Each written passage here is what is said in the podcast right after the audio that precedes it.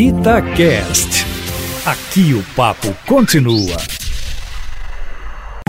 Itatiaia Carros, com Emílio Camanzi. O Emílio Camanzi deixou as viagens de lado por causa da Covid-19, mas segue acompanhando tudo do mercado automobilístico, não é isso, Emílio? Boa tarde para você. Boa tarde, Júnior, e a todos que estão com a gente aqui no Itatiaia Carros. Pois é, meus amigos, em meio a essa confusão toda de coronavírus Covid-19, a grande novidade do setor automobilístico é que a General Motors fez o lançamento oficial do novo Chevrolet Tracker 2021 essa semana, mas usou do bom senso e fez uma apresentação via streaming, ou seja, pela internet. E os executivos da GM, mesmo à distância, mandaram um recado para a concorrência. Abre aspas. O novo tracker chegou para tomar conta do mercado. Fecha aspas. Se a gente lembrar que o Onix é líder de vendas há cinco anos, a mensagem é para deixar os concorrentes preocupados.